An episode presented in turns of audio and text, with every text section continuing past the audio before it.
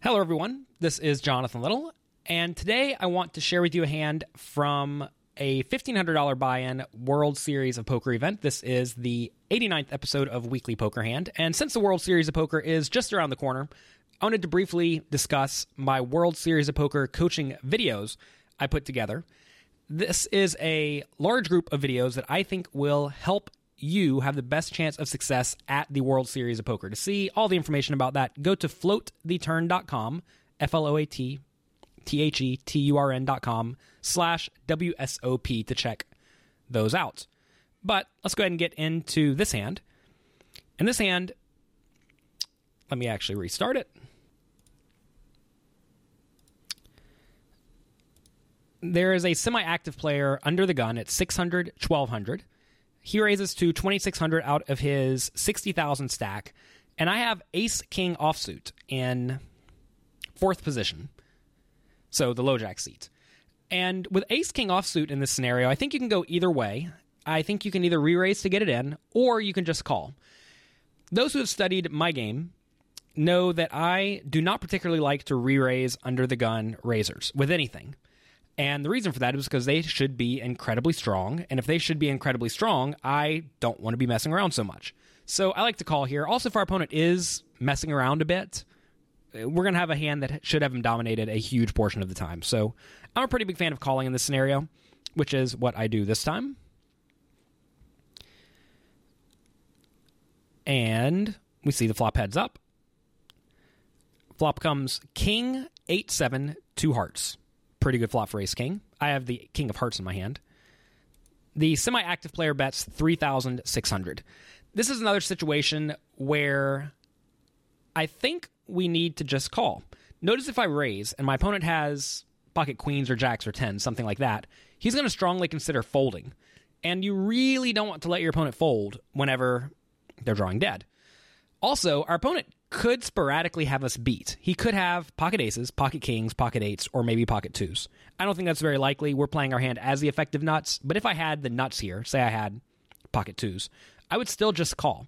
I recognize there is a flush draw available, but it's relatively hard to have a flush draw raising under the gun. You just play many more big card hands and pairs than you do suited cards. So this is a spot where I think calling is by far the best play. There's no point in raising and trying to get it in immediately or protect your hand. Turn is a six of hearts. We have the king of hearts. Our opponent checks, and I decide to bet 3,800 um, into the 16,000 pot. So a relatively small bet. If you remember back to the start of the hand, I started with roughly 30,000 chips, and now I'm betting 3,800 into the 16,000, leaving myself 23,000 behind. Notice if our opponent calls our 3,800 bet, the pot will go up to 24,000, and we'll have about a pot size bet going to the river. I actually think I would prefer a slightly bigger bet in this scenario because you always want to set yourself up to have roughly a three fourths pot bet on the wind, on the river. Because whenever you have a three fourths pot bet, your opponent's gonna be much more likely to call if you go all in in that spot than if you bet full pot or over pot. So I like a slightly larger bet, but 3,800 is still fine. Actually, I'm sorry, I misread the stacks a little bit. Um, we actually have 20,000 left on the river, and the pot's 23,000, 24,000. So I did I did fine in this scenario. Maybe I still should have bet a little bit bigger. River's a seven of spades, so flush does not come in. And my opponent checks, and I bet 4,800. I decided on this river that my opponent likely has a hand like queens, jacks, tens, or nines. If I thought he had a king, like king, queen, or king, jack, I certainly would have gone all in. But given the way he's played this hand, I must have assumed that he had a hand worse than a king. So if he has a hand worse than a king, there is no point in going all in. It's always nice in setting up the stack such that you can go all in if you would like, but you don't have to. Like imagine if the river was a king, I would definitely go all in, or if it was an ace, I would definitely. Well, I don't know if I would go all in on ace. I'd probably bet small on the ace as well, because again, if my opponent has queens, jacks, or tens, he's just not going to call a big bet. So this is a pretty good spot to bet small, given what our opponent did. Remember, he raised under the gun, bet the flop, check, call the turn. That's typically a weak sign, and then check the river. So whenever that happens, you have to recognize that your opponent probably has only a marginal made hand. So we bet 4,800, and my opponent calls, so we expect to win. But then he shows pocket aces, and we lose. Had this hand played out differently, I certainly would have gone broke.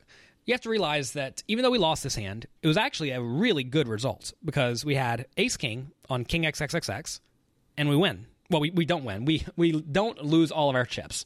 Anytime you don't lose all of your chips in the spot, it effectively is a win.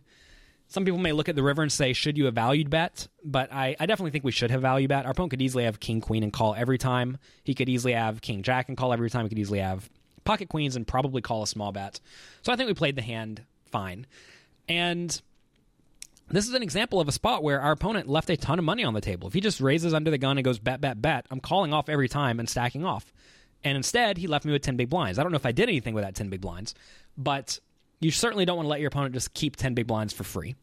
So do not make that error. And again, if you want to get access to the large World Series of Poker coaching package I have put together, go to floattheturn.com slash WSOP. Thank you very much for watching this episode of Weekly Poker Hand. I'll talk to you next time.